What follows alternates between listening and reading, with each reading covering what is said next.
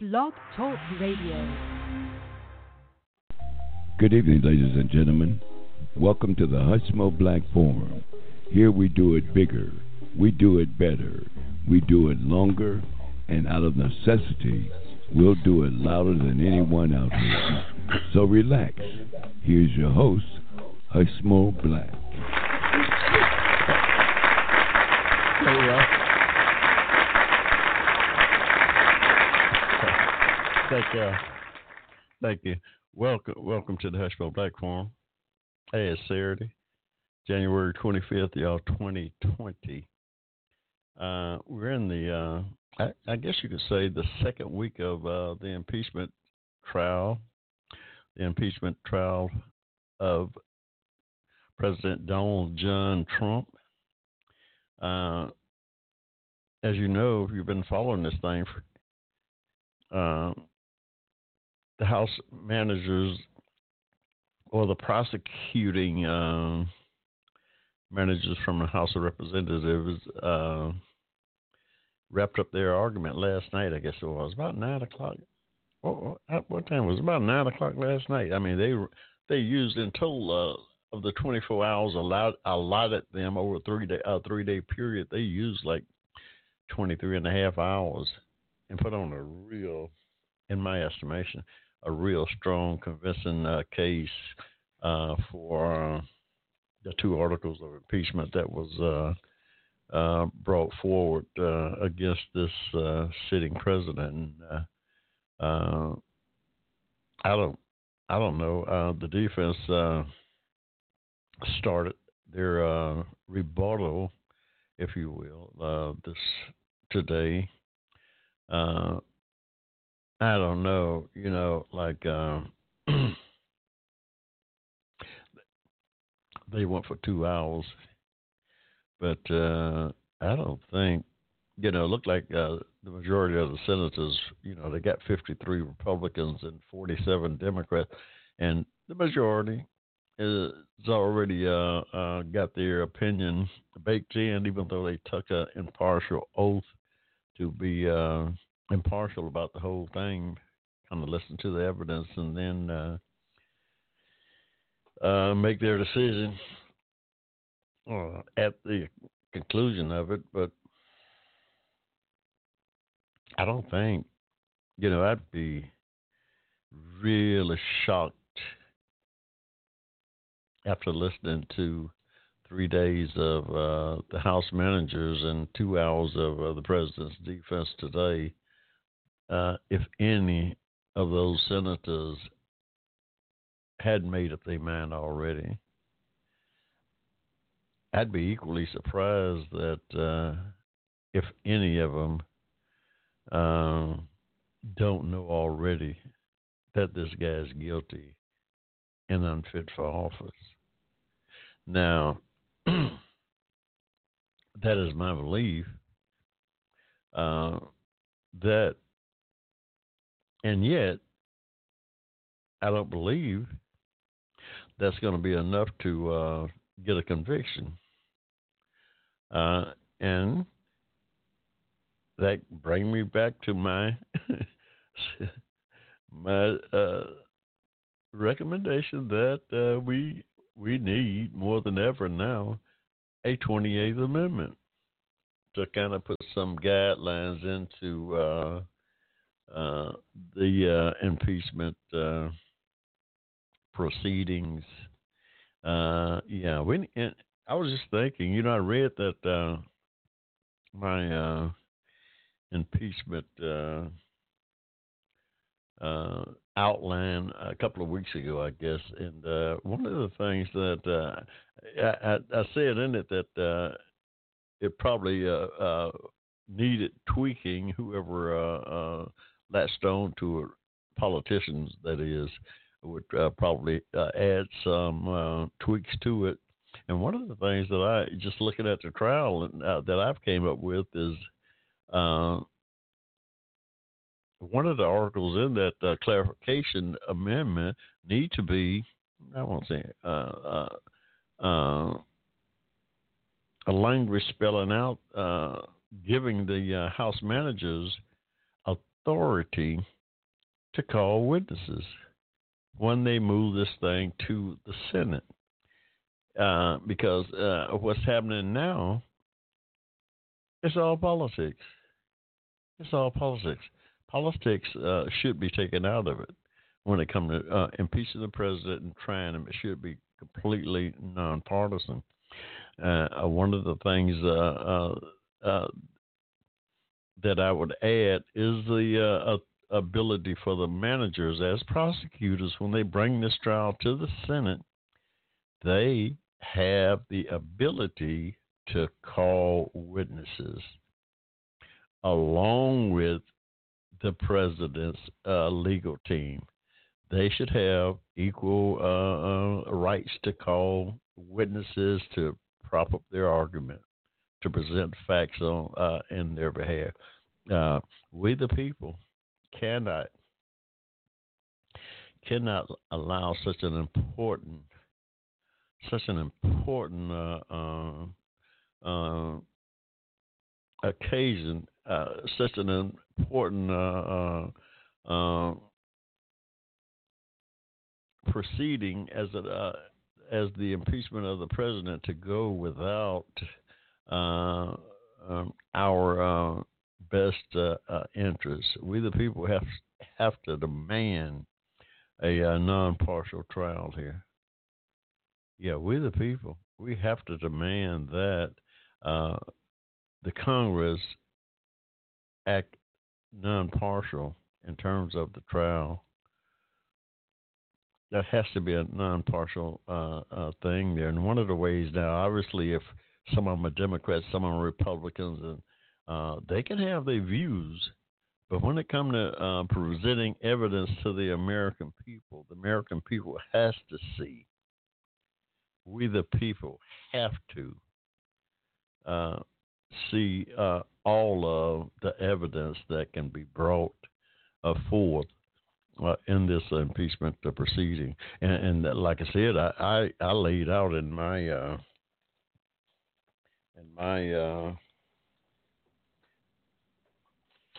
outline originally that uh, uh, should be some uh, guidelines now. Some of the things that uh, I laid out in the thing that uh, there should be a time period, no doubt, for uh, uh, uh for the uh, for the whole thing. Um, and, and just in stages, a, a time limit for the Speaker of the House to transmit the articles of impeachment to the Senate. Uh, I said maybe 30 days or whatever that would be. and then during the 30 day period that the speaker has, the Senate has. This is one of the things that I would require that the uh, uh, Senate has to uh, work in a bipartisan fashion. This needs to be in the 28th Amendment. Has to work in a bipartisan fashion uh, on coming up with a framework for the impeachment itself, but then we're going to take some of that uh, burden off of them by um, uh, putting in there, adding in there, and I'm just going to put this down to the bottom here. Uh, uh, let's see, four. I got three. Let's say four. House managers, house managers have to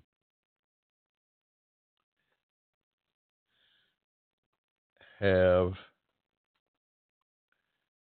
authority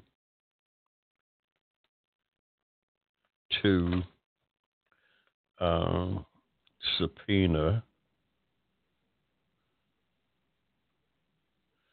witness to subpoena when they bring the trial to Senate. When they bring when they bring the articles to the Senate because uh, right now we can see it's gotten too political. Mitch McConnell has rigged the thing. He's working in lockstep with the president. We got to cut that out. That's shortchanging we the people. That's uh, not allowing we the people to uh, come to uh, uh to hear all the evidence, uh, so that we may be uh, in uh, even if they don't uh, uh, remove this guy from office, we the people deserve to hear all of the evidence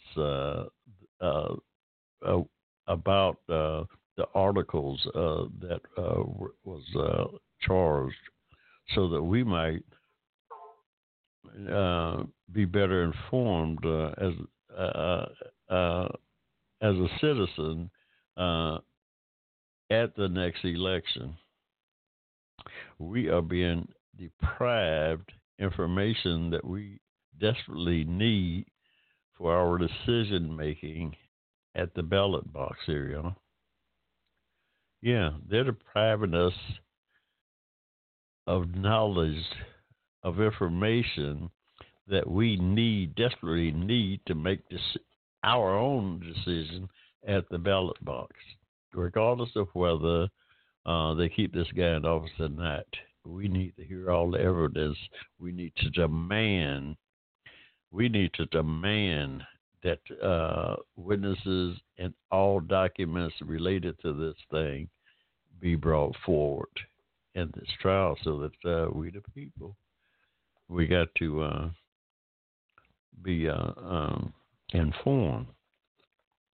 One of the things that, uh, hey, y'all, welcome to the Hushmo Black Forum. I'm just real rambling on. You got me, Hushmo, driving this train this evening. You know, our motto is to do it bigger, to do it better, to do it long, and sometimes out of necessity, we'll do it louder than anybody out here on Blog Talk, y'all. Yeah, we advocate to advocate for social justice on behalf of Americans of African descent. Not, not because we don't love everybody, we do. Just by extension, we find ourselves advocating for that uh, community. Got a free call in one eight eight eight five eight eight three eight one four. We don't take many calls out here. We like to talk out at the audience. We what we do we we uh decipher, cipher things, uh, try to uh, make sense of things that uh, just don't make no sense. And right now, this whole impeachment thing, uh, as it uh, is proceeding through um, the Congress, is starting to uh, not make sense at all. it appears me, just a commoner, have no doubt that after listening to the House managers and one day of the president's defense that uh, uh, this guy needs to be voted out. Uh, in lieu of that not happening, we the people have to demand that a 28th Amendment is included in that Constitution to uh, clarify uh, and take away uh, some of the partisanship that uh, that's inherently uh, in uh, the impeachment process uh, now. the founders, the founders put it there. They they had good intentions. There's no way for them to see 230 years in the future. There was no way for them to see or even imagine that we'd have such a a person in that White House like we have today. Uh, be that as it may, uh, which is uh, uh where we find ourselves uh, today uh, is um, with a president who has um,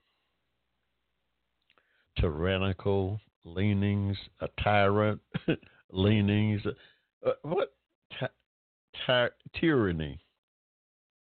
Yeah, Webster defines tyranny as an arbitrary or unrestrained exercise of power despotic abuse of authority. That, that's that's pretty close to where uh, uh, the current president is at, yeah. That's pretty close to what we've got here. Uh, we, the citizens, you know, we're the only one that um, can really, when it comes down to it, check uh, um, uh, this uh, type of behavior. Because the Senate, as we see, the Senate has gotten so, uh, the Congress has gotten so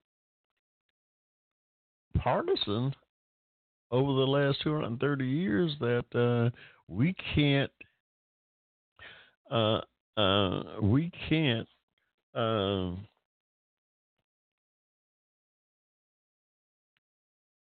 trust them alone to uh, provide the checks and balances that uh, that's in the Constitution, which is another reason why the framers wrote that Constitution in a way where it can be amended. It can be amended. And right now, we're at a point in our uh, uh, country's history where we desperately need to amend the impeachment process. We have to have the impeachment clause in that. That has to remain in the Constitution. But we have got, we can see right now, with just looking at this, uh, the impeachment of Donald John Trump shed light on some glaring holes in that process. Some glaring holes, y'all, that uh, um, doesn't allow that uh, we the people have to yeah we the people have to uh, uh, correct. And that's that's what I'm advocating for. That's what I will be advocating for going forward a 28th amendment. Because I don't I don't see no way that this president is going to be removed from office. And in my mind, he should be. And the only reason that he's not is because of all of the partisan uh, uh, attitudes of uh, the members of Congress that uh, that's at play. That's at play, and we have to take that out. We can't leave that to.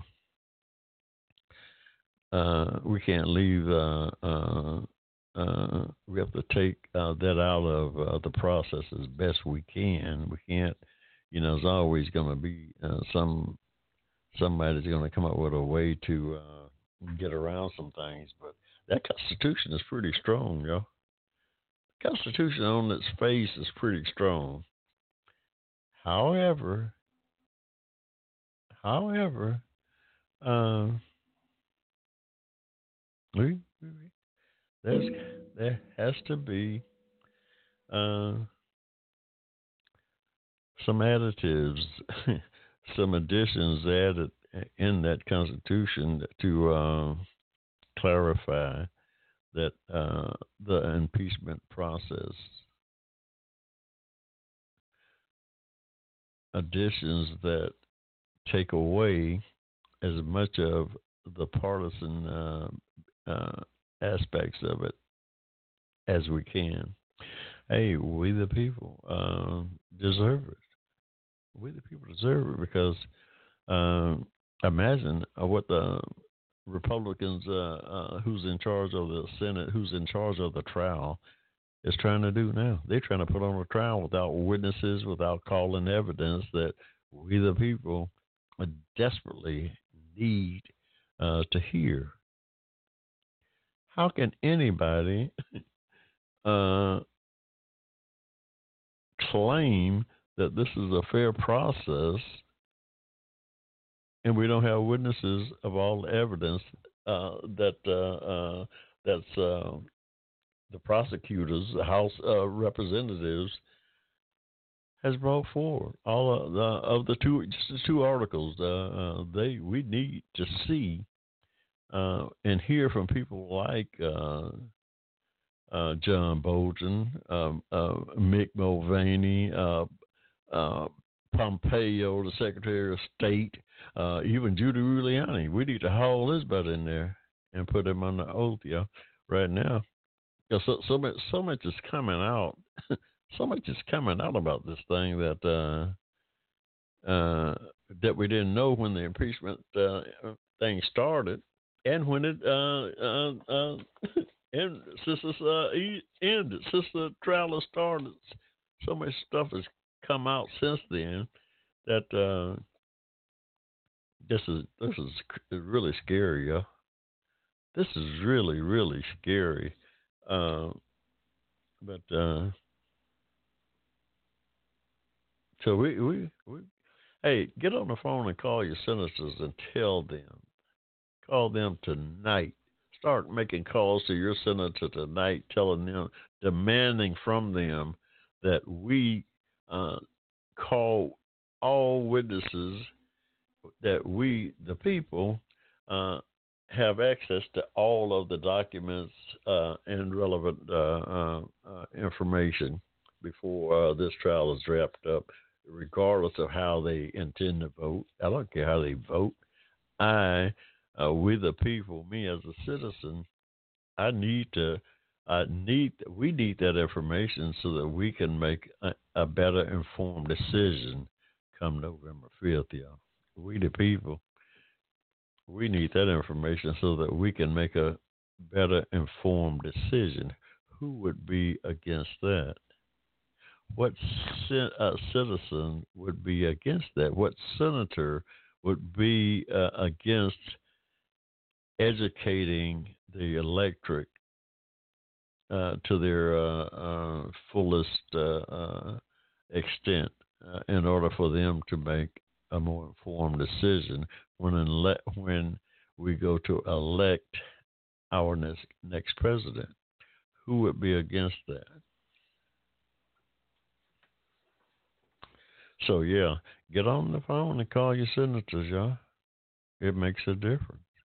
It'll make a difference. I everybody. We got two senators here in Georgia, Perdue and uh, what's the other guy's name? I, you know, it's a shame, y'all, that uh, the quality, uh, the female senators at the uh, governor just appointed to take uh, Johnny Isakson's uh, seat here in Georgia. Get on the phone and send them emails, y'all. They might not, you might not reach them personally, but they got uh, they got a uh, uh, a recording set up there so that they know you call and they know how you feel. You'll they'll uh, record how you feel about it. Uh, we the people we need witnesses and information. We don't care how the Senate. This is too much. It, we already know this. This thing is cooked. This thing is cooked, y'all. This is the biggest. Uh,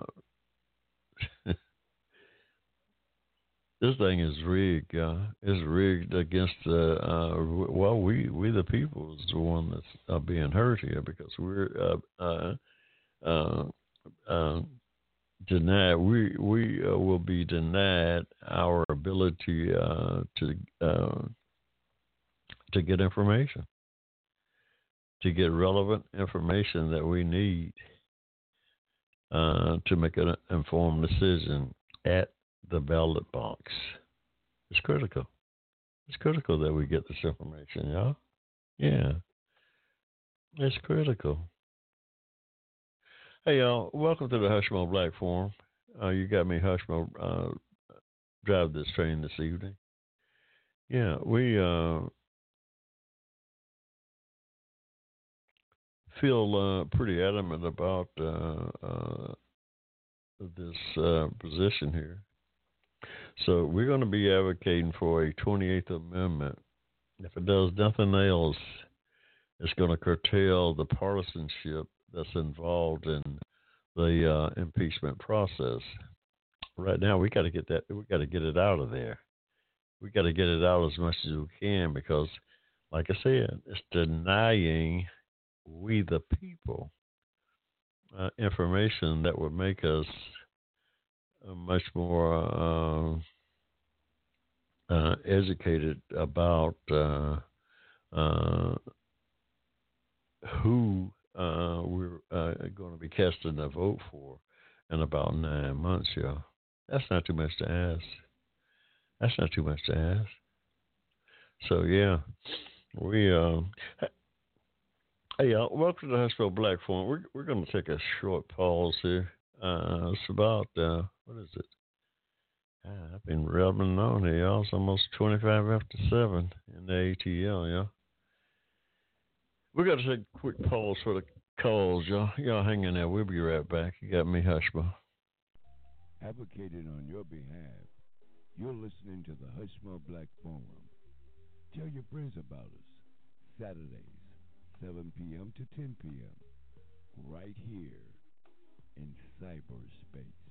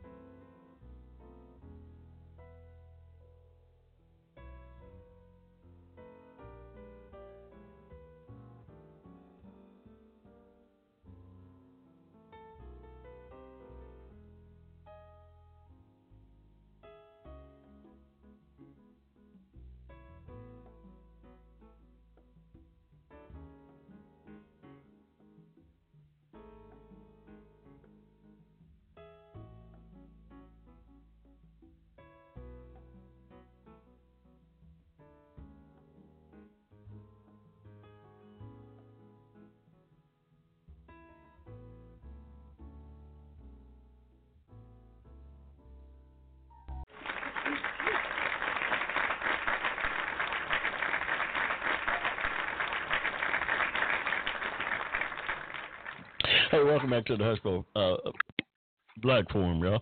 We uh, sorry we ran a little late right here. We're trying to get. Uh, we're talking about uh, uh, a 28th Amendment proposal that I put forward uh, uh, a couple of three weeks ago, dealing with clarifying the clarifying how the impeachment um, process uh, should be carried out. Uh, uh, my main uh, reason for uh, this 28th um, Amendment proposal is to take the partisanship out of it.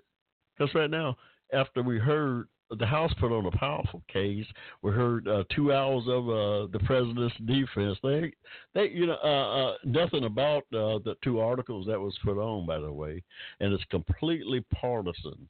So we want to take that out uh, in order for we the people to have uh, a little better uh, uh access to the information, so that regardless of how uh, the Senate votes, regardless of how they vote, whether they vote to uh, remove this guy, whether they vote to keep him in there, we the people should have all the information.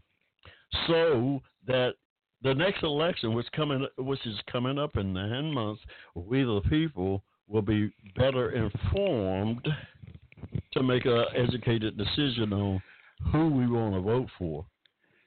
Do we want to vote a, for a tyrant? Hey, we got you got uh, a, a, call on land here too. Uh, Carla, what do you think about uh, uh, uh we the people? Uh, well, I got gaining access to, to information. On. And one is well, on your twenty eighth, your twenty eighth your 28th Amendment. Proposal. See, uh, well, your proposal.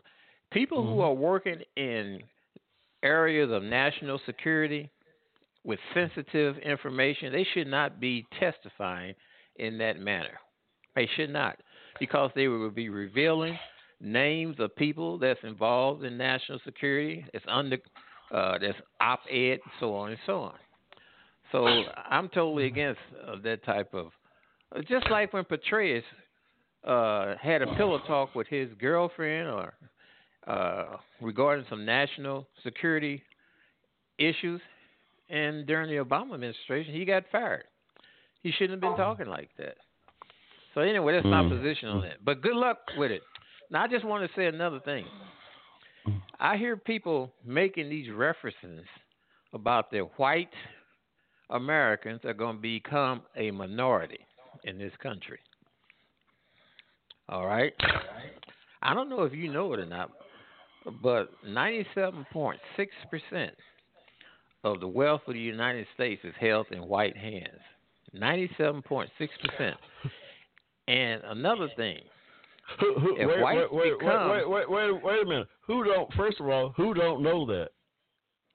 Who, a lot of people don't know it. A lot of people no, didn't know who Adam no, Schiff my, was on my, Jeopardy. My, my audience, my audience is pretty well aware that uh, white America, regardless of their percentage, make up. Well, let me finish. I bet they don't know this though.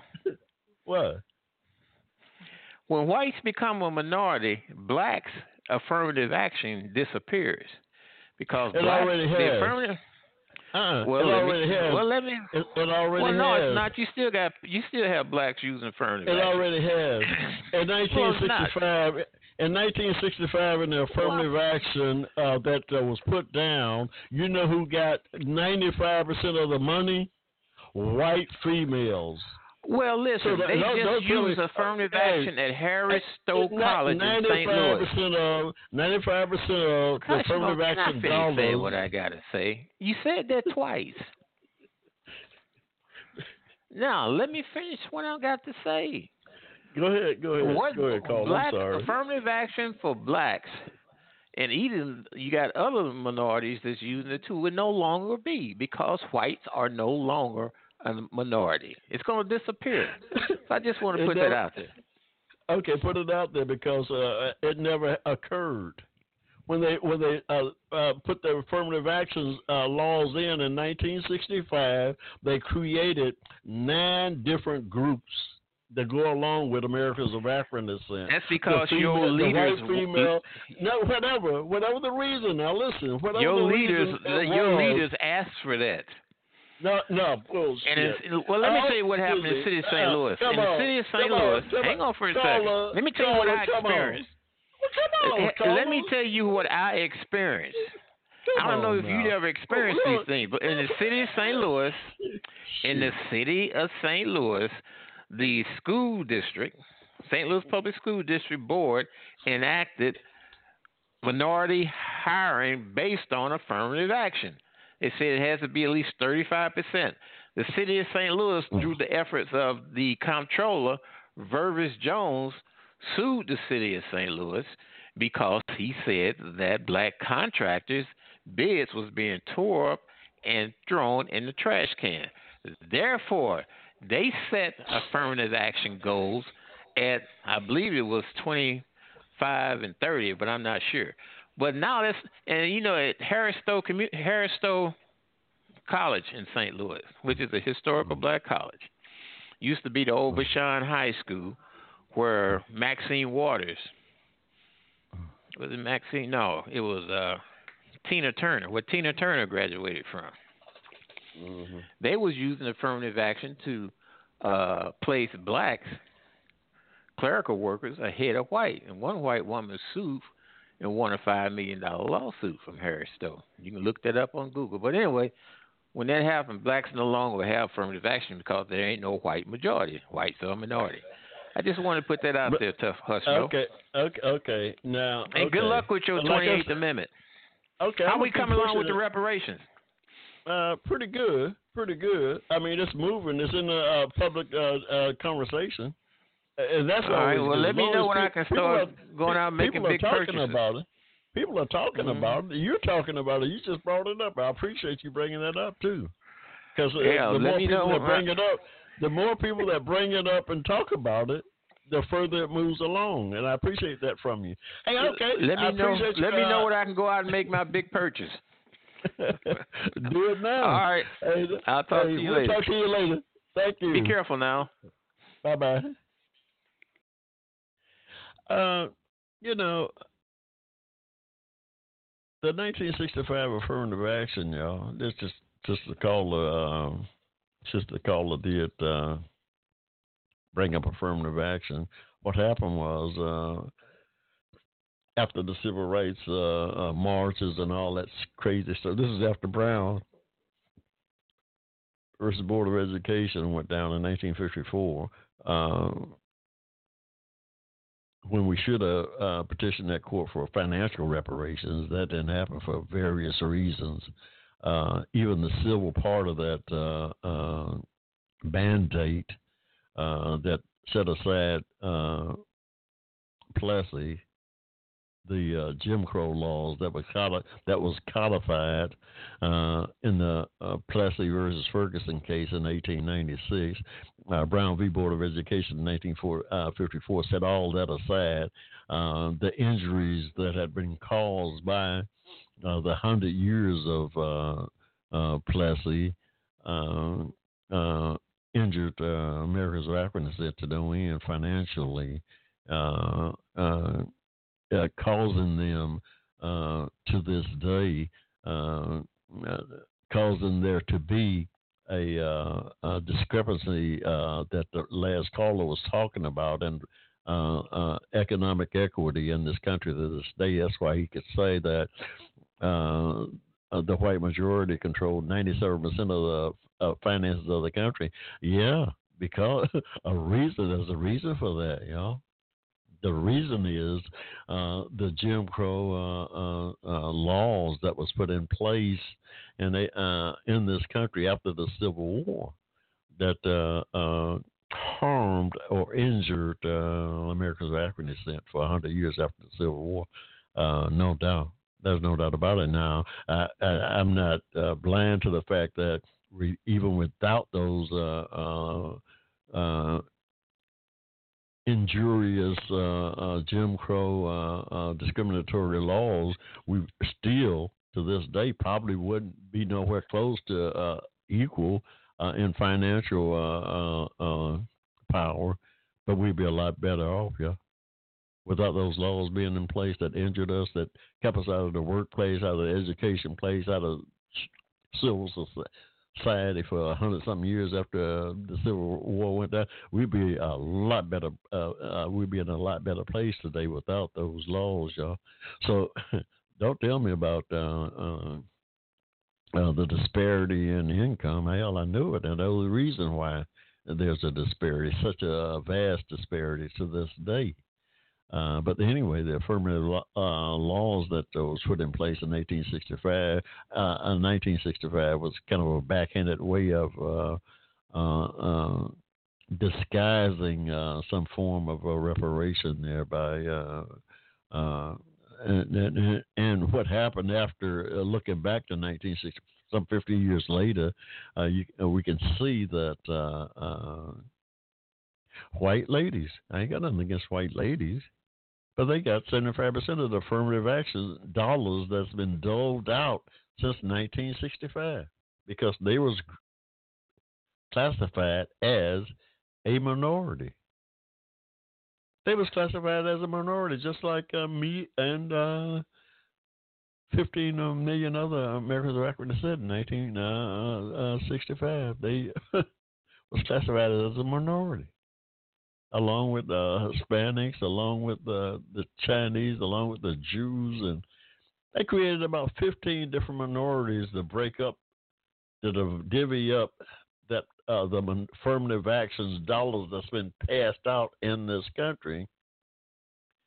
That the Jim Crow laws didn't injure.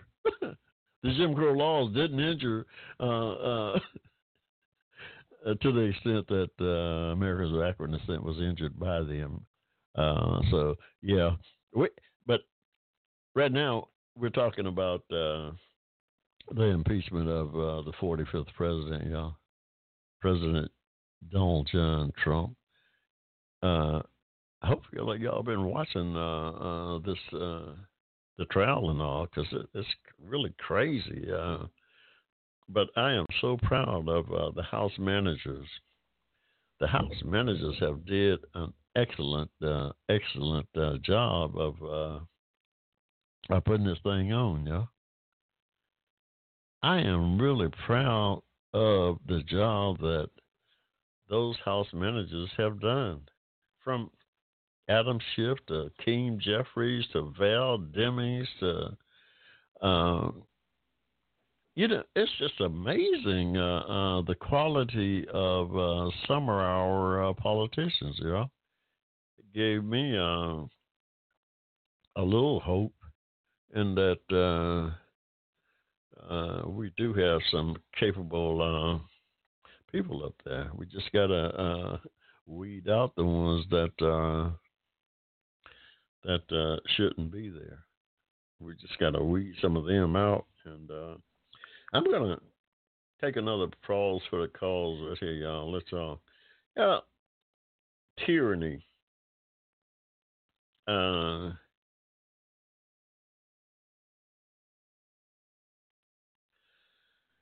Timothy Snyder wrote a little book on tyranny, y'all. I'm gonna let you listen to a little of it. It's uh, such a powerful, powerful uh, a read on uh, what happens when the citizenry, uh, what happens when the citizenry fall asleep? And we get someone in there who's inclined to uh,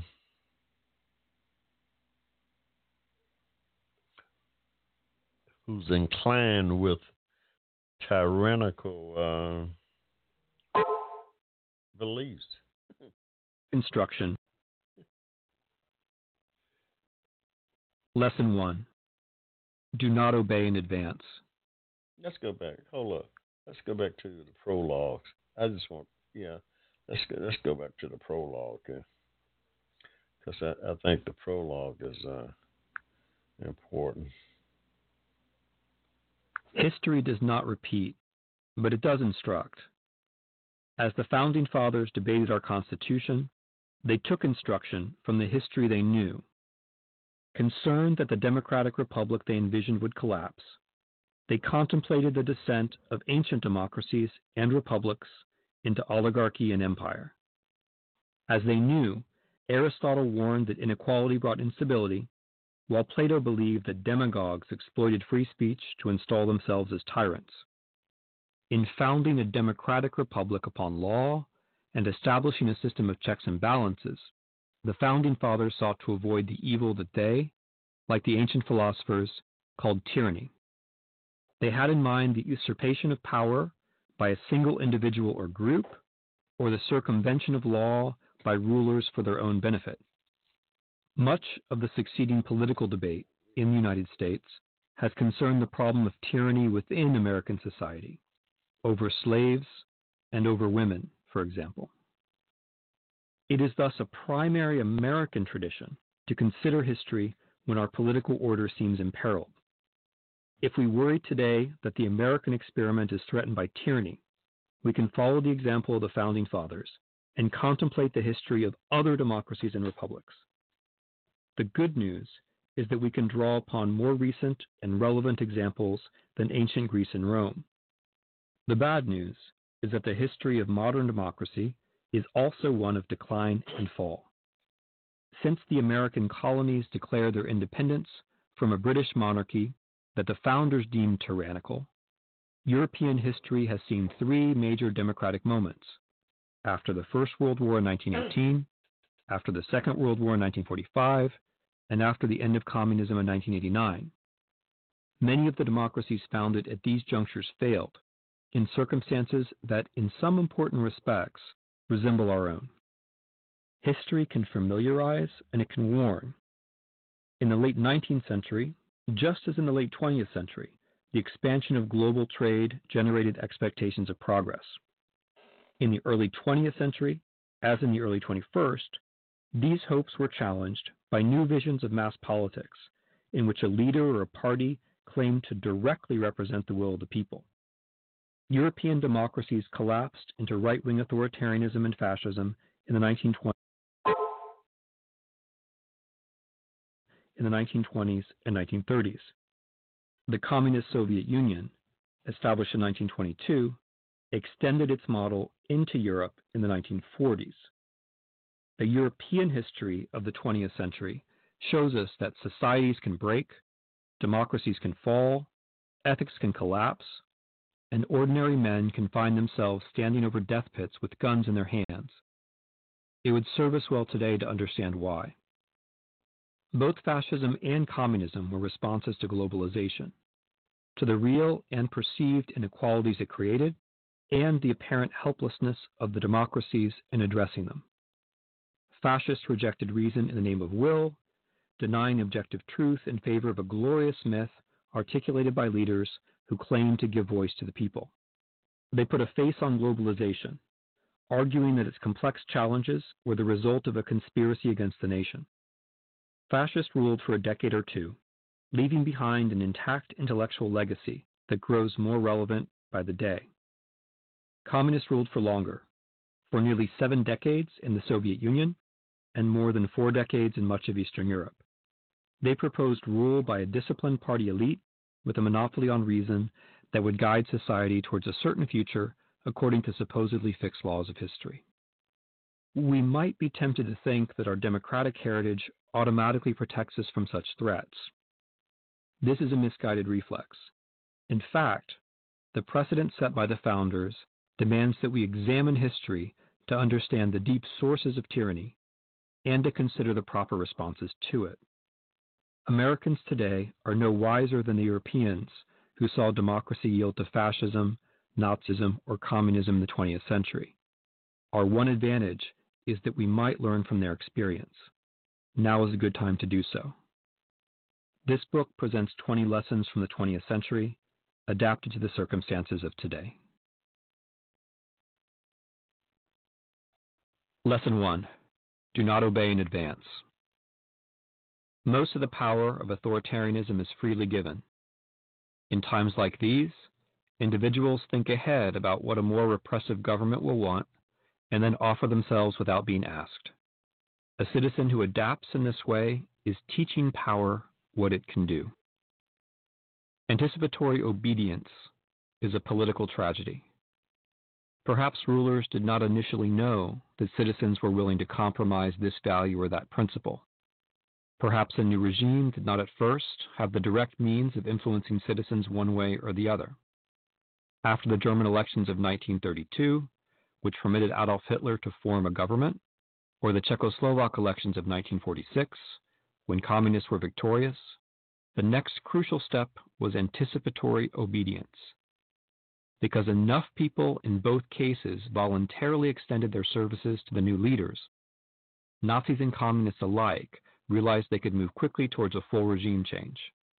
The first heedless acts of conformity could not then be reversed. In early 1938, Adolf Hitler, by then securely in power in Germany, was threatening to annex neighboring Austria. After the Austrian Chancellor conceded, it was the Austrians' anticipatory obedience that decided the fate of Austrian Jews. Local Austrian Nazis captured Jews and forced them to scrub the streets to remove symbols of independent Austria. Crucially, people who were not Nazis looked on with interest and amusement.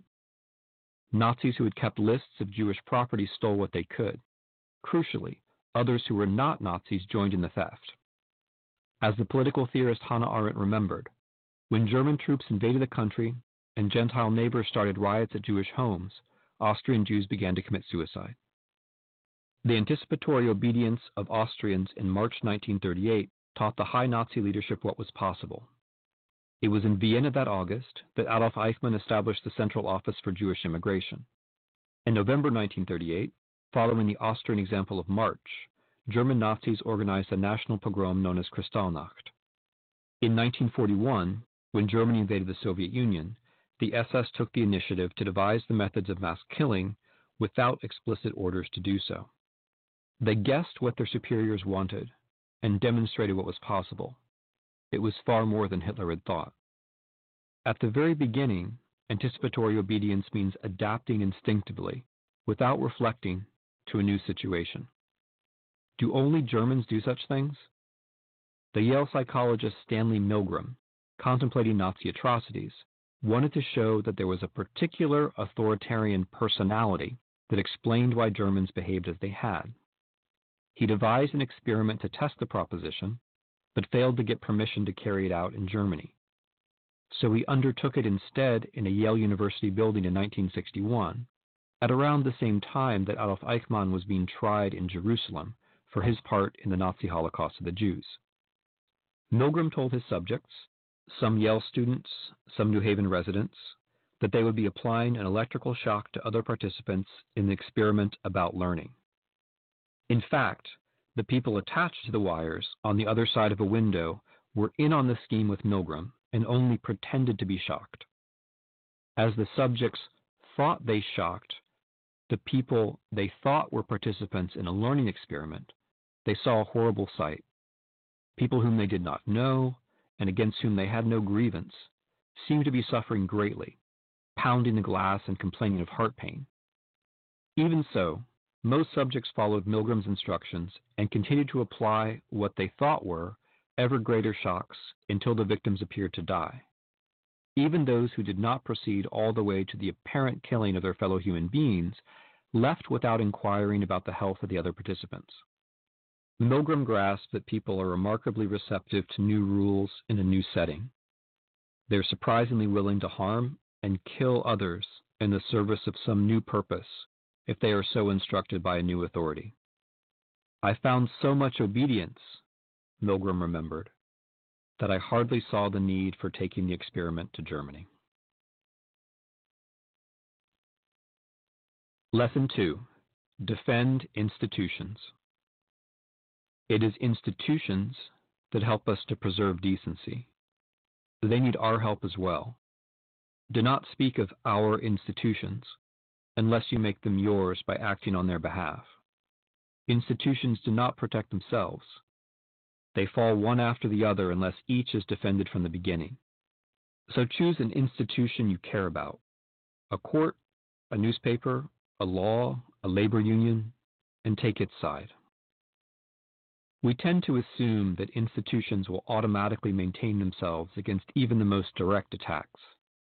This was the very mistake that some German Jews made about Hitler and the Nazis after they had formed a government. On February 2, 1933, for example, a leading newspaper for German Jews published an editorial expressing this mislaid trust.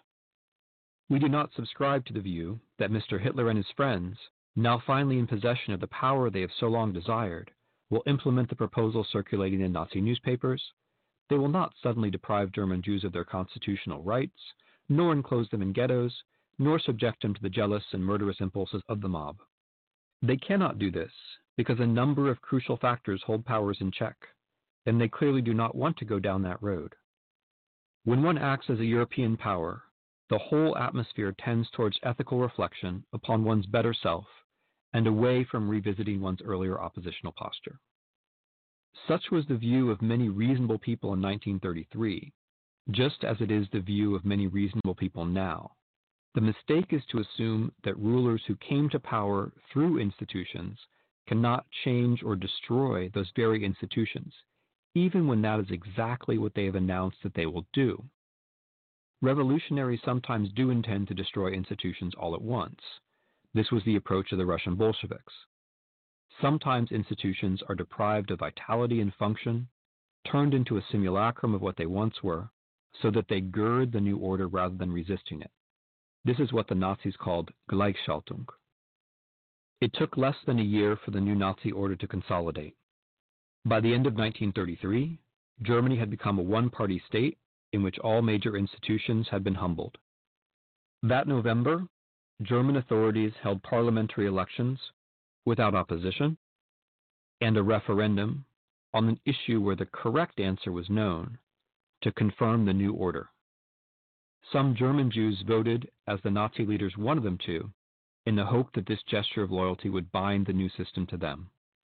That was a vain hope. Lesson 3 Beware the one party state. The parties that remade states and suppressed rivals were not omnipotent from the start. They exploited the historic moment to make political life impossible for their opponents. So support the multi party system and defend the rules of democratic elections. Vote in local and state elections while you can. Consider running for office. Thomas Jefferson probably never said that eternal vigilance is the price of liberty, but other Americans of his era certainly did. When we think of the saying today, we imagine our own righteous vigilance directed outward against misguided and hostile others. We see ourselves as a city on the hill, a stronghold of democracy, looking out for threats that come from abroad. But the sense of the saying was entirely different that human nature is such that American democracy must be defended from Americans who would exploit its freedoms to bring about its end. The American abolitionist Wendell Phillips did, in fact, say that eternal vigilance is the price of liberty. He added that the manna of popular liberty must be gathered each day, or it is rotten. The record of modern European democracy confirmed the wisdom of those words. The 20th century saw earnest attempts to extend the franchise and establish durable democracies. Yet the democracies that arose after the First World War and the Second often collapse when a single party seized power in some combination of an election and a coup d'etat.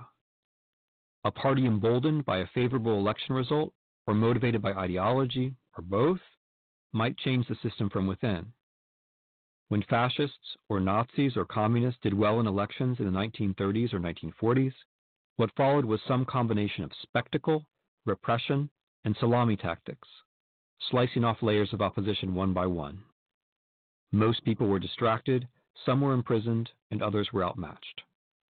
The hero of a David Lodge novel says that you don't know when you make love for the last time, that you are making love for the last time.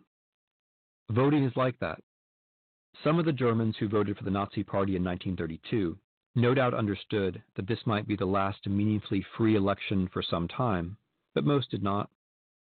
Some of the Czechs and Slovaks who voted for the Czechoslovak Communist Party in 1946 probably realized they were voting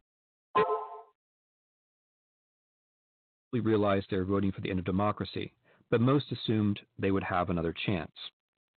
No doubt the Russians who voted in 1990 did not think that this would be the last free and fair election in their country's history, which, thus far, it has been. Any election can be the last, or at least the last in the lifetime of the person casting the vote. The Nazis remained in power until they lost a world war in 1945, the Czechoslovak communists until their system collapsed in 1989. The Russian oligarchy established after the 1990 elections continues to function and promotes a foreign policy designed to destroy democracy elsewhere. Does the history of tyranny apply to the United States? Certainly, the early Americans who spoke of eternal vigilance would have thought so. The logic of the system they devised was to mitigate the consequences of our real imperfections, not to celebrate our imaginary perfection. We certainly face, as did the ancient Greeks, the problem of oligarchy, ever more threatening as globalization increases differences in wealth. The odd American idea that giving money to political campaigns is free speech means that the very rich have far more speech, and so in effect far more voting power than other citizens. We believe that we have checks and balances, but have rarely faced a situation like the present, when the less popular of the two parties controls every lever of power at the federal level as well as the majority of state houses.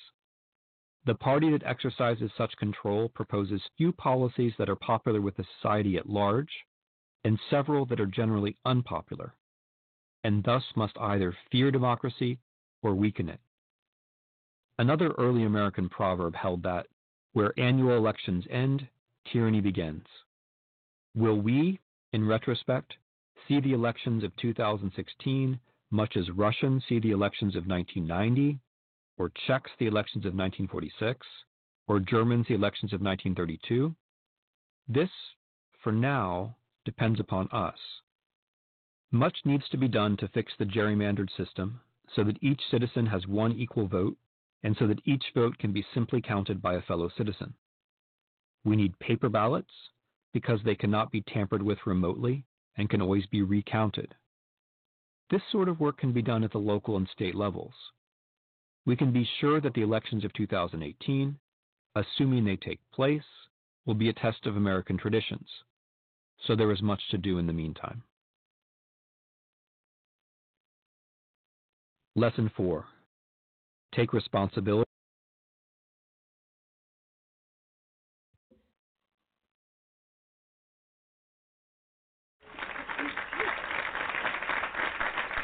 Hey, uh, that was just uh, the first three chapters of uh, On Tyranny by Timothy Snyder, y'all. Y'all pick that up. It's a short read, but very, very, very informative. Uh, and it uh, shed light on uh, where we are here in this country today, y'all. Hey, we the people have got to be uh, vigilant on uh, what's going on in this country. Now, that book was written, I, I, believe, like 2017. He put it out. That's where he was talking about the elections of 2018. Of course, we know what happened in 2018, and uh, the people are, are, are, pretty alert. They turned the Republicans out of that uh, House of Representatives, but we we've got to do more. We've got to do more, yeah. We have got to do more because what's going on now uh, is uh, closer to some kind of cult. in a lot of ways, what we got uh, on the one side of that uh, uh, government is a cult, yeah. We got to clean that thing up. We got to clean that up, yeah. We the people. Yeah, I uh, what else going on? I want to congratulate MSNBC. They've been doing a great job of covering uh, the impeachment of uh, Donald John Trump. They have been doing a great uh, a great job on that. Yeah. I uh, the Grammys uh, is coming you know, I, I remember that time way back when when I wouldn't miss the Grammys, y'all. they the Grammys gonna be on, I believe, tomorrow. They got. uh I don't pay any attention to it. I don't, you know, I anymore. Uh, uh, the music is the new music, and then just about past the Hushmo by y'all. I still like music, no doubt. There's a lot of stuff out there that I still, I still kind of get into. Well, I'm still old school, so I still like a lot of my old rhythm and blues and jazz and I can, well, I can get in a get in a little of it all though. Still, you know, I like some country. I like some rap. I can get into some rap. Yeah, I just don't, you know, have time to listen to it like a, well, any kind of music really. But in my uh, car, I'm, I got it on the Sirius. Uh, uh, uh, the uh, uh, jazz station for the most part when I'm driving. Uh, that's what I'm listening to, and that's about the only time I listen to music really.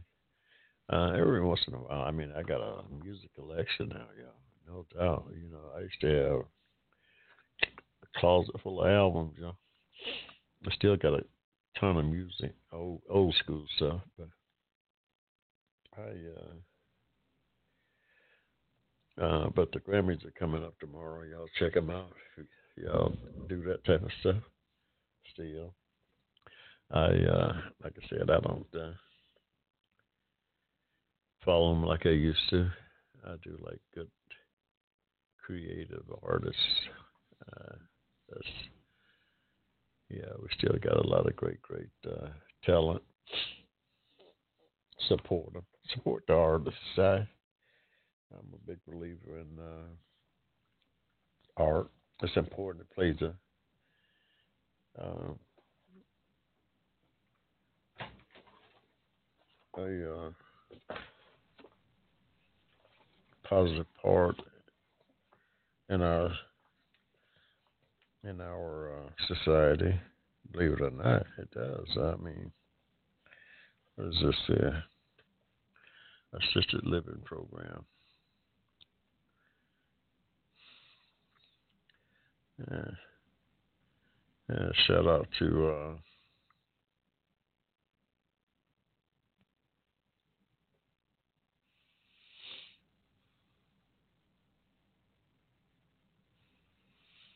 shout out to uh,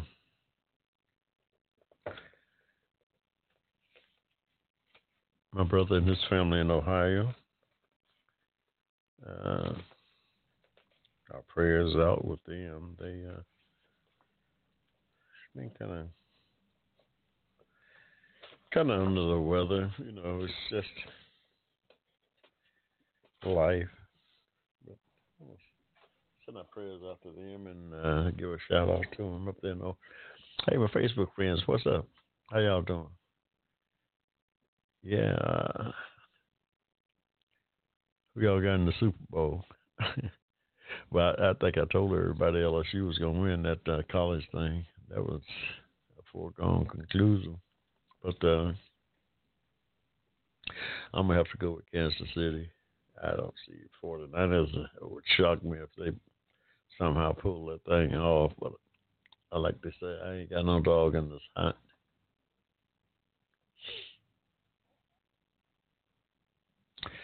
I ain't got no dog in this hunt, y'all.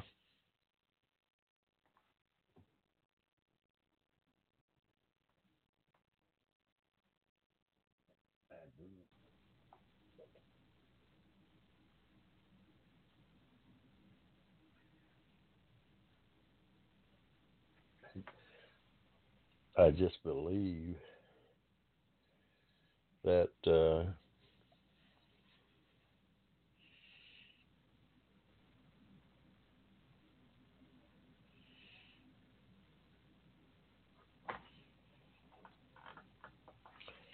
I just believe that uh, Kansas City's a better team. I think they're a slightly better team.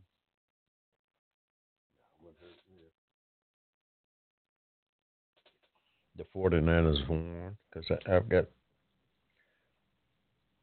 a couple of players on the 49ers that I I kind of follow and root for. Tevin Coleman is one, played with the Falcons, so I'm a big Tevin Coleman fan.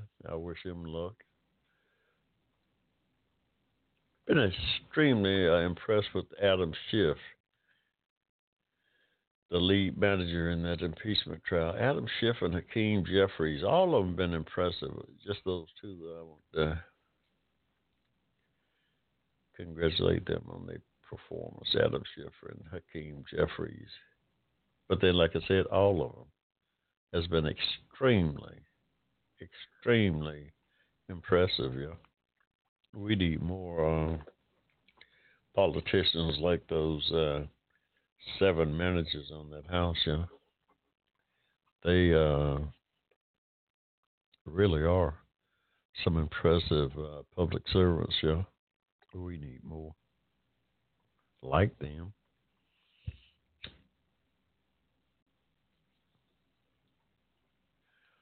And want to congratulate uh, Nancy Pelosi, Speaker of the House, yeah.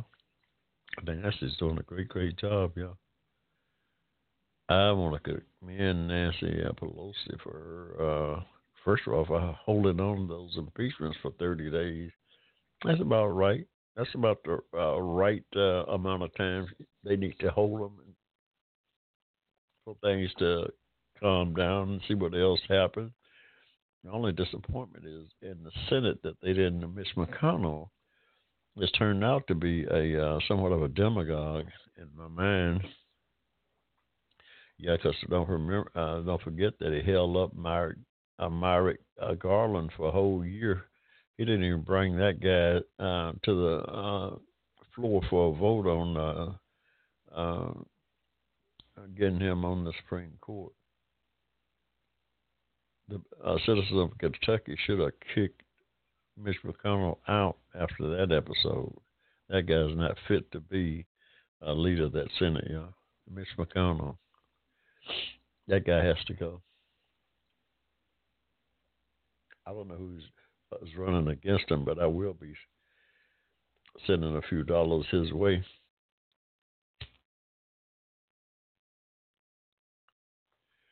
I don't know who's running against Mitch McConnell, but I'm gonna be finding out. They need all the support they can get because Mitch McConnell is not uh, serving the interests of uh, we the people. Not even in Kentucky. No, no, uh-uh. he's not serving the interests of uh, the people of Kentucky. Yeah, that's crazy. Uh,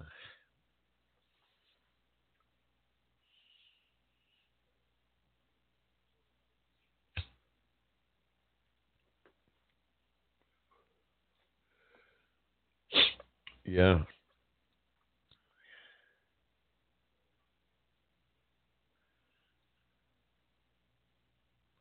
I uh,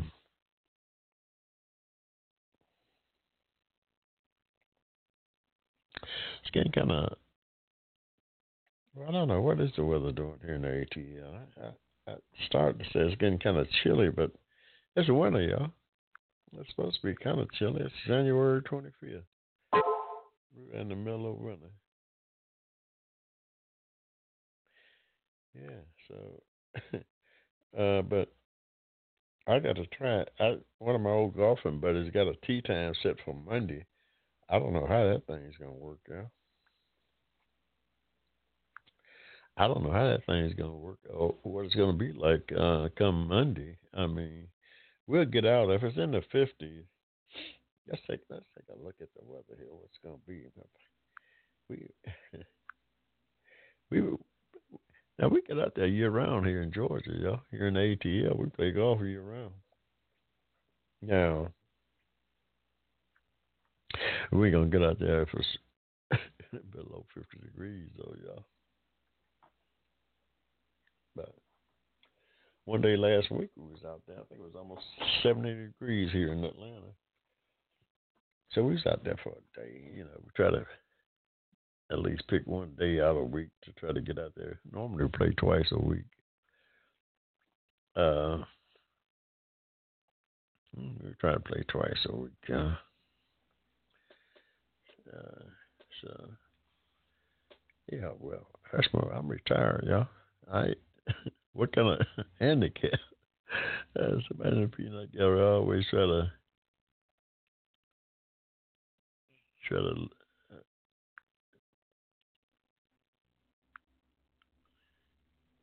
try to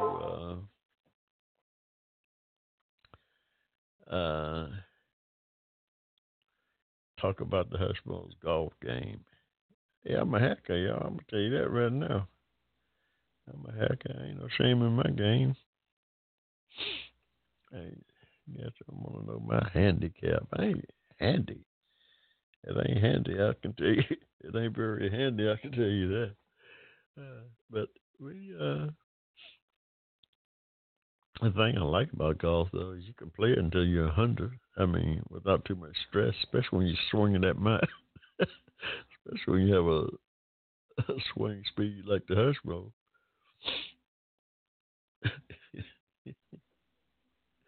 uh, oh, it ain't that fast, I can tell you that.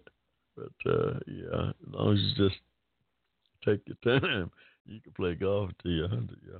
Oh, that ball ain't, it ball ain't got to go far, but I mean, you want to try to move it down the line as best you can in a straight line. Move it down the uh, fairway, somewhat of a straight line. You'll be all right. I mean, no, somebody my age ain't gonna hit that ball that far, but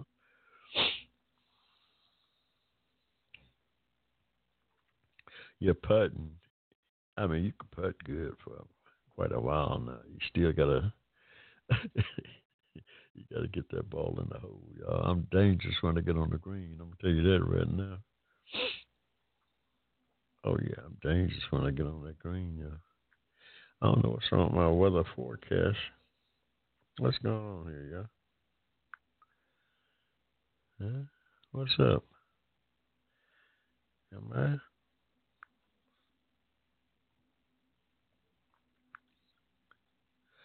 I don't know what's going on. With my uh, the Des Moines Register endorses Elizabeth Warren for president. I guess that's a pretty big get, you know. I don't know.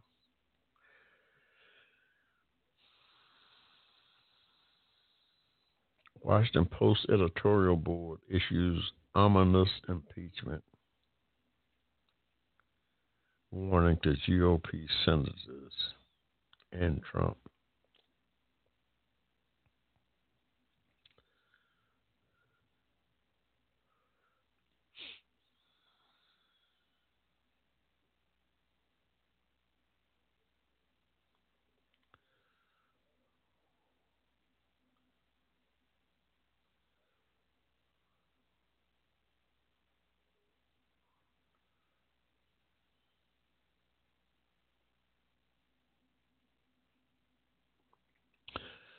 Uh, yeah, I believe that. It says here that uh, the Washington Post editorial board has warned that the evidence Democrats have presented in the Senate impeachment trial of Donald Trump over the Ukraine misconduct will eventually catch up to the president and Republican senators, whether they ignore it or not.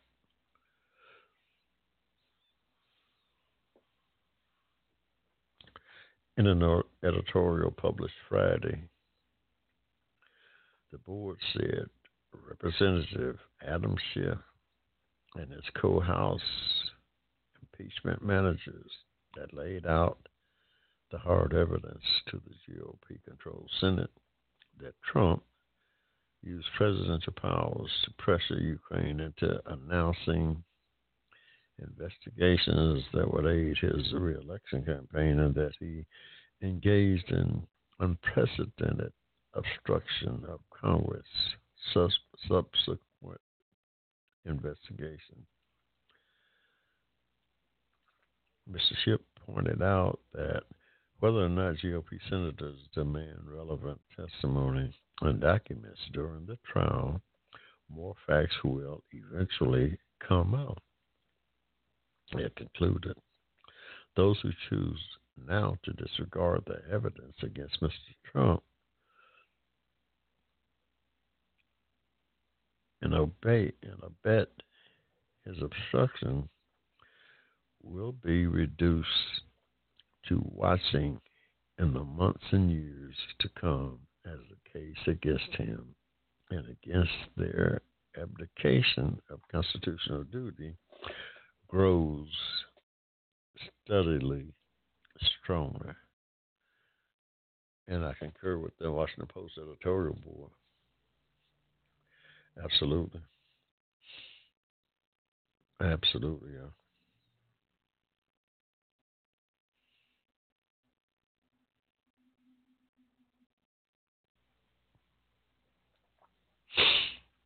This is old news, yeah.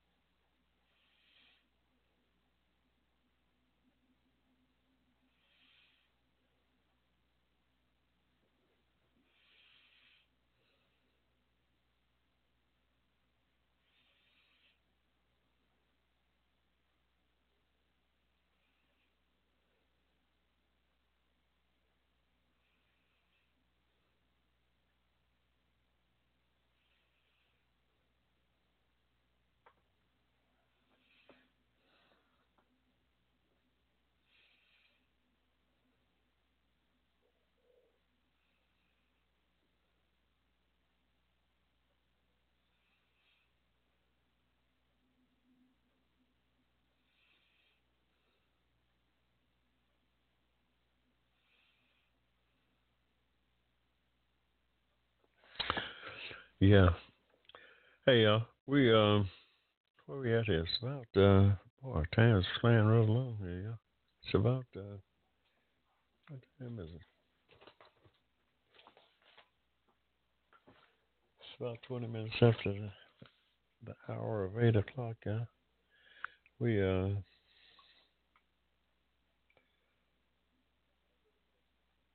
Uh,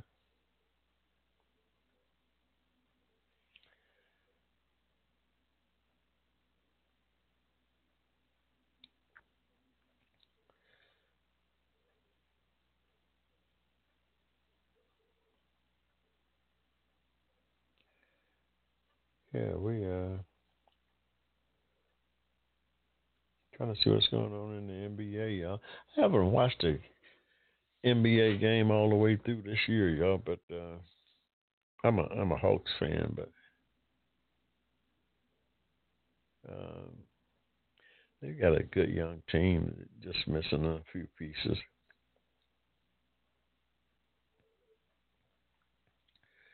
Just got a few uh pieces we need. Yeah. But uh, yeah, it, it uh, one thing about that NBA, you got you got your dominant players all stacked on a couple of three teams, and I don't know what they're gonna do about that. It Seems like to me something's got to be done.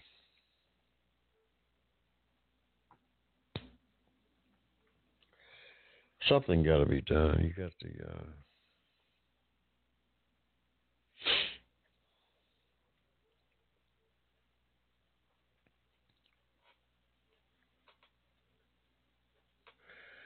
uh, Coco Gauff. Serena Williams out of the Australian Open in the third round. She did win a tournament down there while she was in Australia. Some good came on that trip. That's a long trip. Mm-hmm.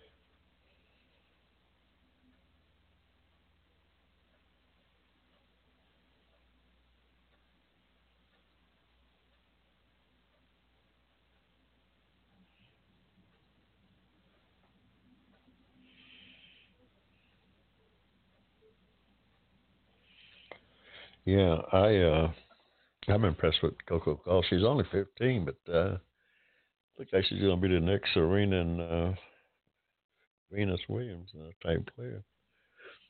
Uh she's on tough uh, age, I can tell you that. hmm I'm impressed with her. She beat Venus, Venus again in the uh first round.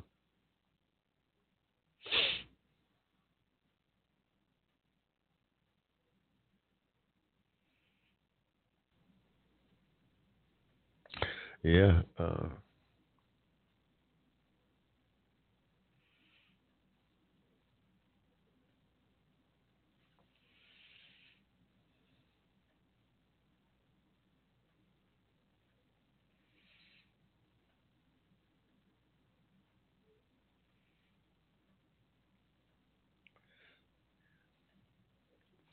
uh, yeah, she's in. She's on to uh, what the fourth round. Yeah, she's on to the fourth round. She done beat. Uh, she beat Osaka. That was a good match, yeah.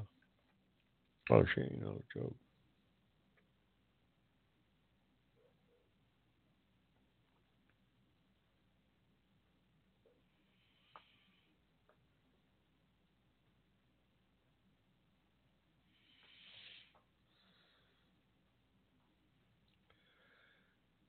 Yeah, so I'm rooting for you.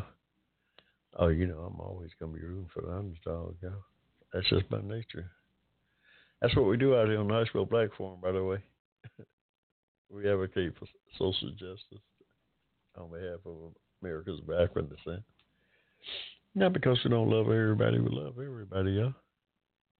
Love is important. We uh, advocate for that group by extension. Yeah, I'm uh, part of that community, yeah. So you know, who, if I don't root for that group, who's gonna root for? if I don't root for myself, who's gonna root for me? If I don't advocate for myself, who's gonna advocate for me, y'all? So it's like that. Hey, y'all. It uh, what eight twenty-five.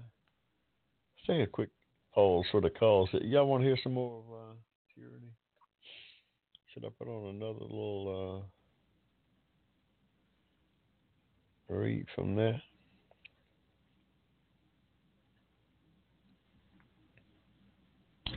We uh, I don't I don't know what's going on what's going on in the uh, golf thing. Uh, y'all. Anybody know? Tiger's Tiger got off to a pretty good start. I don't know if he what happened. Where is he at now? He's seven under, so he read uh, he fired back. Rahm now took over. Rahm, and Rahm is seven under today. Wow. What did Tiger do today? Tiger was three under, but he was three under through nine. He shot sixty nine today. Nah, he's seven under, so mm, he fired back. You gotta make a heck of a charge. You gotta make a heck of a charge tomorrow. Mm, two, three, four, two behind Rory. Mm. Rahm shot a 65 today.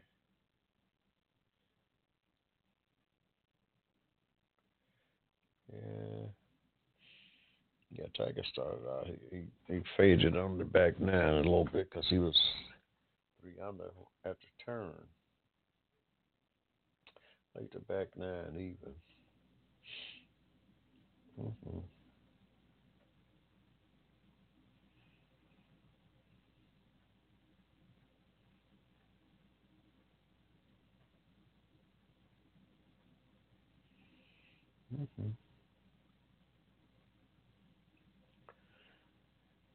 Okay. Yeah. Hey, y'all. We're gonna take a quick pause for the calls here. You got me, Hushmo, driving the stream. Let's see if we can uh, we'll be right back and uh, wrap this thing up. Advocated on your behalf, you're listening to the Hushmo Black Forum. Tell your friends about us. Saturdays, 7 p.m. to 10 p.m. Right here in cyberspace.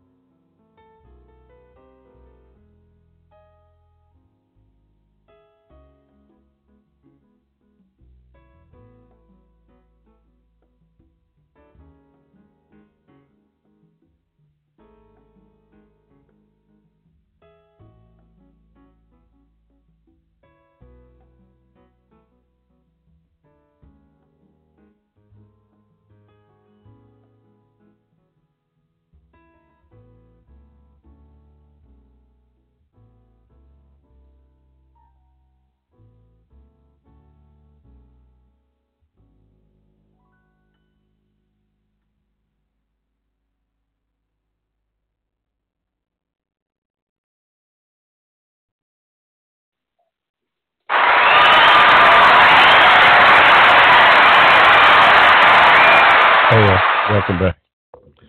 Welcome back to the National Black Forum. Hey, it's just about uh, eight thirty-five here in the ATL, yeah.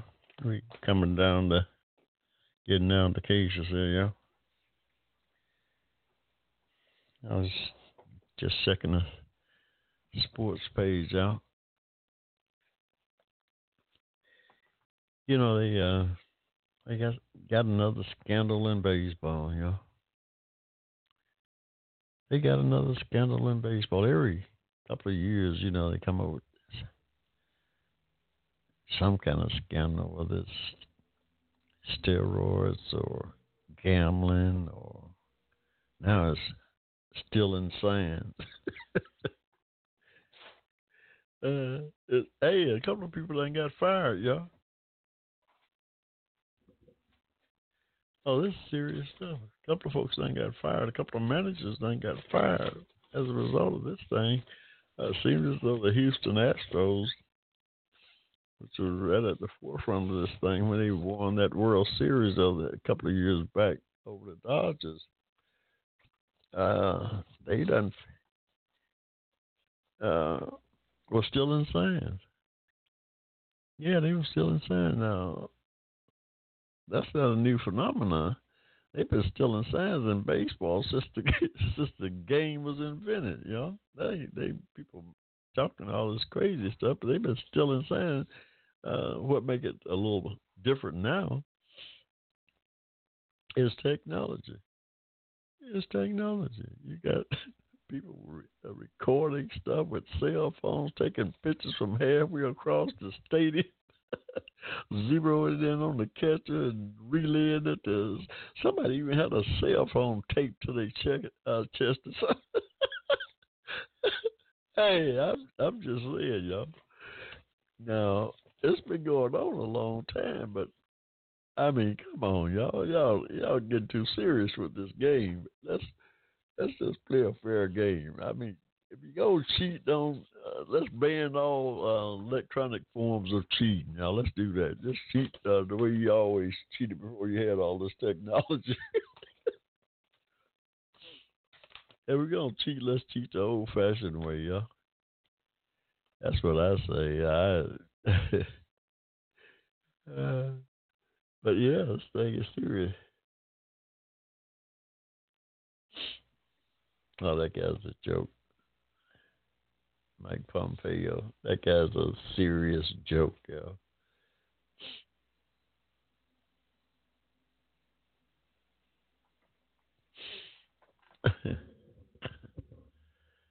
yeah.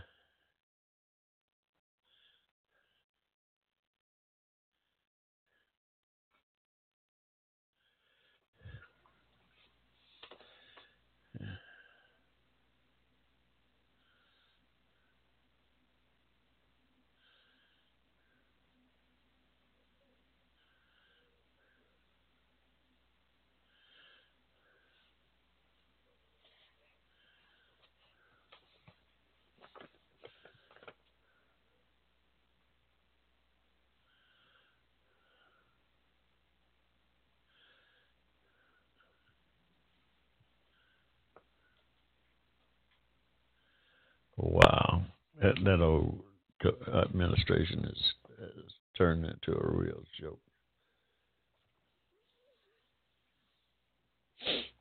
You guys just come up with the Black Sea, find the Black Sea, you're gonna find Ukraine.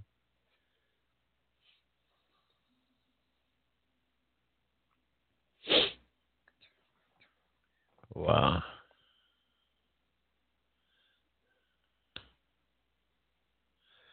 Wow. What is that about? Yeah. Is that much ado about nothing?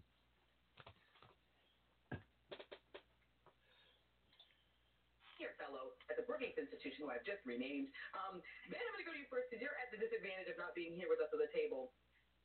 The well, first of all, very quickly, The Atlantic wrote a, a piece of why Americans um, believe Mary Louise Kelly, why journalists believe Mary Louise Kelly. And this is what The Atlantic wrote. The stupid, completely implausible dig against Kelly shreds Pompeo's credibility in two ways. First, it asks us to believe that Kelly, a better informed correspondent, knows less geography than an attentive high school social studies student. Second, by implying this lie rather than stating it, Pompeo sounds exactly like the type of coward who would whine that he had been wronged to shirk responsibility for his unforced errors. And I, I go to you on this because you've actually corresponded with this man and kind of have seen the way he is. There was a letter that, that he sent to you um, on CIA letterhead to Ben Wittes, and it said, it, it, it enjoined that you should have been better than that for something he didn't like that you said. And says, I hope that you will try the fudge recipe that I also included in the workforce message. It's my mother's recipe. And she loved the others, enjoyed it during the holiday season. I mean, like he went out as mom's. What do you make of this whole thing? Well, look, it was the most surprising response I have ever received for, for to a Freedom of Information Act request. It was a request that I sent to the CIA, and I got back a personal letter from the director uh, telling me I should have been better than to submit it. Uh, and very, I mean, it was a, it was a very angry, prickly tone. Uh, and then at the end, it suggested that I try his grandmother's fudge recipe. um, and so, I, you know, I, I wow. think but yeah, just talking about Mike Pompeo, he went off on this journalist. That's going to be a tough job, yeah. Trying to interview some of these clowns that work uh, at the White House and around that that group up there. That's one reporter, Mike Pompeo, called out for asking a question. Uh, the journal, he's talking about he support everybody at the State Department. She told him to point out the statement uh, where he publicly uh, supported uh, Maria Yovanovitch, the uh, ex ambassador of Ukraine, when uh, she, from what it all uh, appears to have been threatened by the President of the United States. It appears that that ambassador there was threatened or certainly felt threatened by the actions of the President of the United States. And all she was doing was doing her job over there in Ukraine, a dangerous, dangerous uh, part of the world, y'all, for an ambassador that's a hey, that's hard work, yeah. That hey, hey, now it's one thing to be the ambassador of the EU or Japan or France or but you over there in Ukraine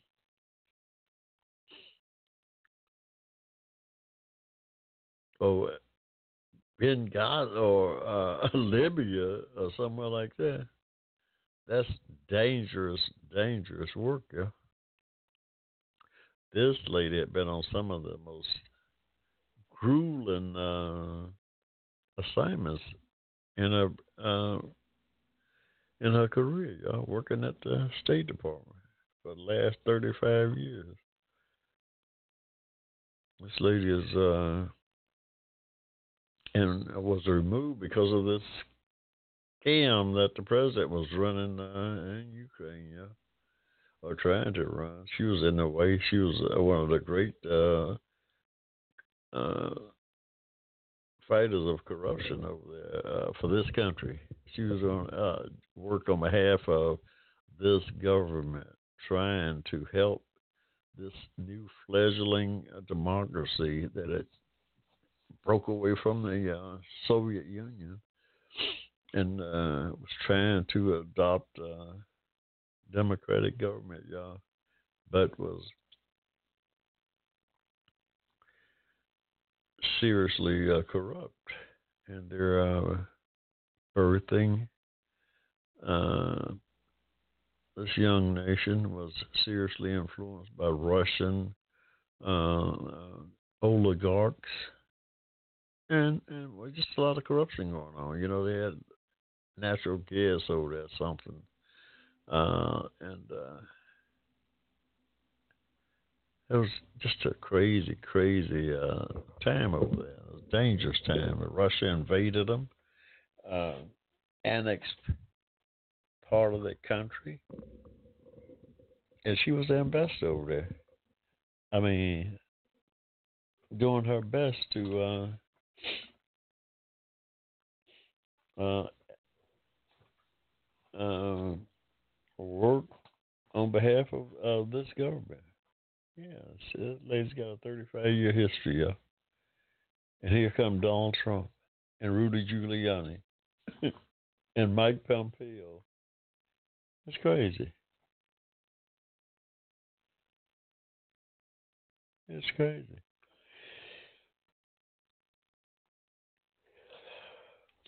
The President of the United States actually threatened. What? It sounds like to me they got a recording of him um, ordering, ordering this lady to be taken out. What, what is what? What kind of what kind of person is this? Seriously, now this this is a president of the United States talking to a bunch of uh, people at a dinner uh, dinner at his Trump hotel down in Washington. Lev Parnas, uh, Parnas, the uh, guy who's been indicted, uh, Rudy Giuliani's cohort that's been indicted uh, for campaign uh, irregularities. He's a Ukrainian American citizen. Uh, was working with Rudy Giuliani, and who who knows who else he was working for? He's tied up with some of those Ukrainian oligarchs, so we know that because this guy's got getting money all over the place. He gave five hundred thousand dollars to Rudy Giuliani for something. We ain't figured that thing out yet. What did Rudy do with this money? what and where did this money go? Now Mike Pompeo and uh, William Barr and the president is all trying to circle the wagon to keep Rudy from going under because Rudy got some dirt on the president. Well, at least I don't know that now. I said that because Rudy said it. I'm just repeating what Rudy said. Rudy said he got an insurance policy. If the president ever tried to throw him under the bus, he got some insurance, which in mob language mean that you got some dirt on on this guy.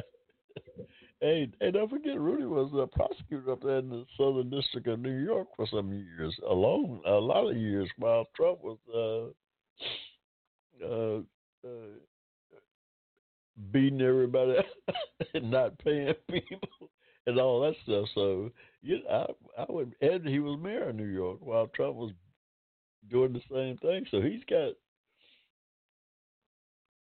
he's got a lot of information on uh,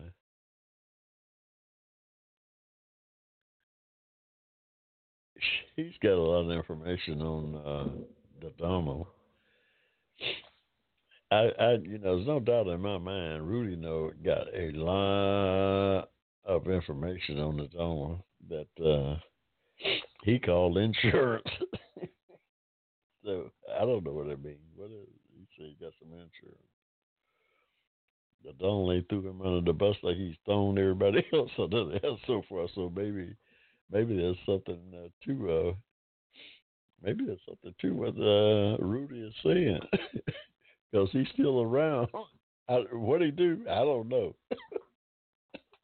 he said he claimed to be the uh, president's personal lawyer. he don't hold no government job. He's running all over the world talking about he uh, uh, this, I heard this Republican senator talking about he Trump got some kind of campaign arm. Shoot. oh God, this is. I don't know what he. I don't think he. I think he said he's working for free. Now, what kind of attorney work for free? He flying around all over the world for free? Who paying it? Who paying? Who's buying the airplane ticket? Well, we know Trump ain't. we we know the president ain't buying nothing for nobody, so that's out.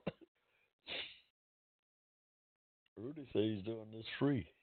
He's the president, personal attorney. He's running around making deals for the government trying to say, trying to get some foreign government to investigate an American citizen. It, it just don't make no sense, y'all. This whole thing don't make no sense. But it, like Nancy Pelosi said, all roads lead back to Vladimir Putin when it comes to Donald Trump, and I believe that. I believe that to be the case, y'all when we get to the bottom of this thing here, we're going to find out that all this has to do with the president's ties to Vladimir Putin. Oh, that's gonna it's gonna come out. Too much stuff is coming out now. It, that's gonna come out. Absolutely. That's what the Washington Post editorial folks was talking about sooner or later, all this stuff is gonna come out, y'all. Uh-uh, you can't keep stuff like this uh, from the public. Not forever, you can't. This stuff's coming out by the day. this stuff is coming out by the day, y'all. Mm-hmm. It's just a matter of time.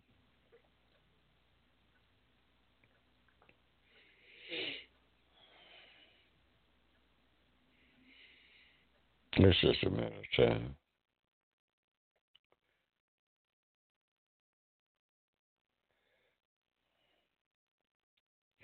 Hushmo got a birthday coming up, y'all. It's age of Aquarius.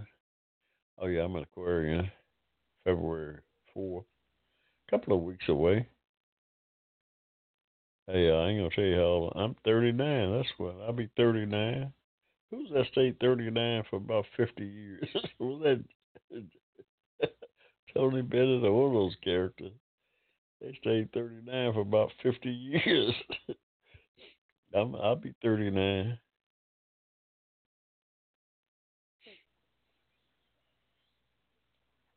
I'll be 39, yo. I ain't gonna tell you all that. I'm gonna stay there too.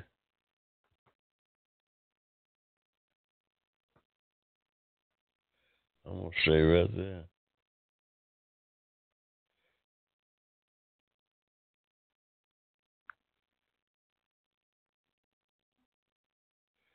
Is that Lizzo's boyfriend?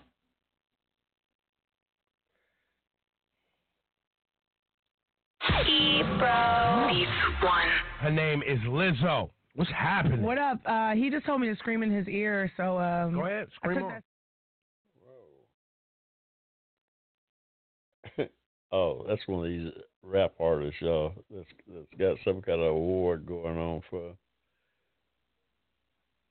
just got some kind of award nomination for the. Uh, I kind of like a couple of little pieces there. She's a uh, the kind of full figured lady. What is she three three what three twenty? Now I don't know how much that lady weighs. I know she got a full figure, three hundred pounds. I, well, three hundred pounds is full. yeah, well, she now she ain't. I don't know. She, you know, she a big lady. She's about three hundred pounds. Lizzie, Lizzo. That's her stage name, Lizzo. L I Z Z O. Lizzo says she got a new man on the Minnesota Vikings. I, I would. Who? Hey, you Viking friend, uh, friend, uh, uh, members out there, who, who kicking it with Lizzo? I oh somebody is now. Yeah. hey, Lizzo got paper. Shoot, she, oh she she get a man, a them. she get the husband for after I wasn't so old. I can't do that with her. She's way. But Lizzo got paper. She ain't worried about no uh, finding no man. Shoot, anybody, lady with money, no man don't care about what. uh, you know, somebody for everybody, especially somebody with money. somebody with money ain't gonna have no problem finding a man or uh, a, a, or a partner. Hey, all these old rich men, they got all these uh, different young ladies and stuff. They, if you got money, they don't shoot. That ain't gonna be no problem, y'all. That's just the way it is in the world. Mm-hmm. That's just the way it is.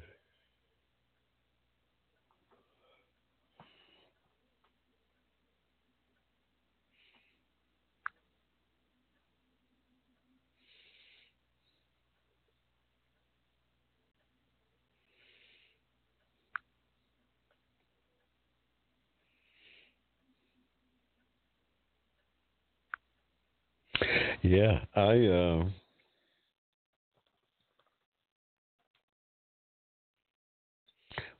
somebody was telling me about uh I was talking to this one person was telling me about I need to um check out uh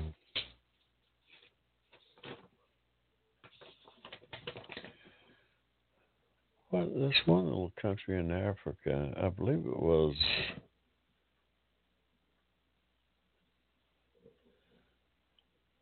Uh, Gabon. One of the little West African countries. This guy picked, uh, was talking to a native uh, from there. He was telling me that I need to go check that country out. Uh, wasn't Sudan. I mean, it was somewhere in West Africa. Uh, no, it was East Africa. It was East Africa because it wasn't too far from Ethiopia. I do need to get to the continent. I think my next big trip. Where my DNA come from? Nigeria, y'all. The Yoruba folks.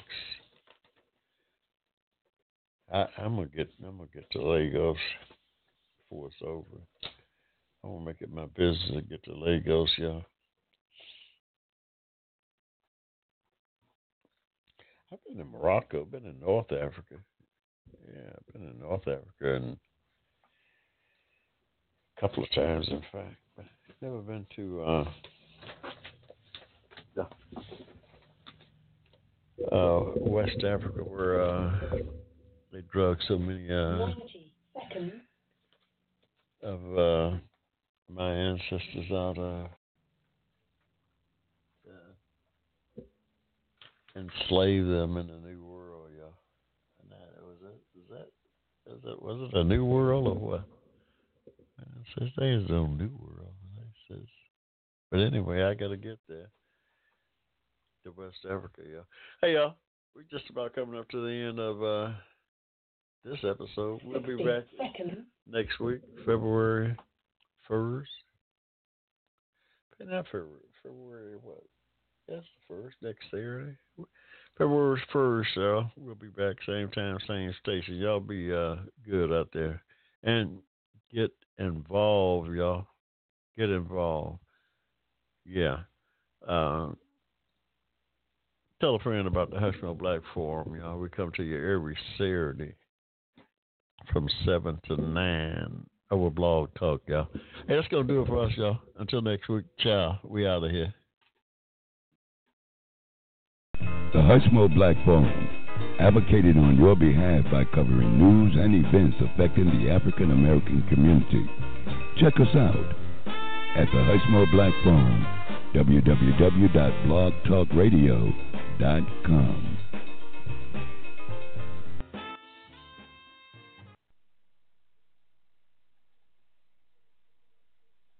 is Ryan here, and I have a question for you. What do you do when you win? Like, are you a fist pumper?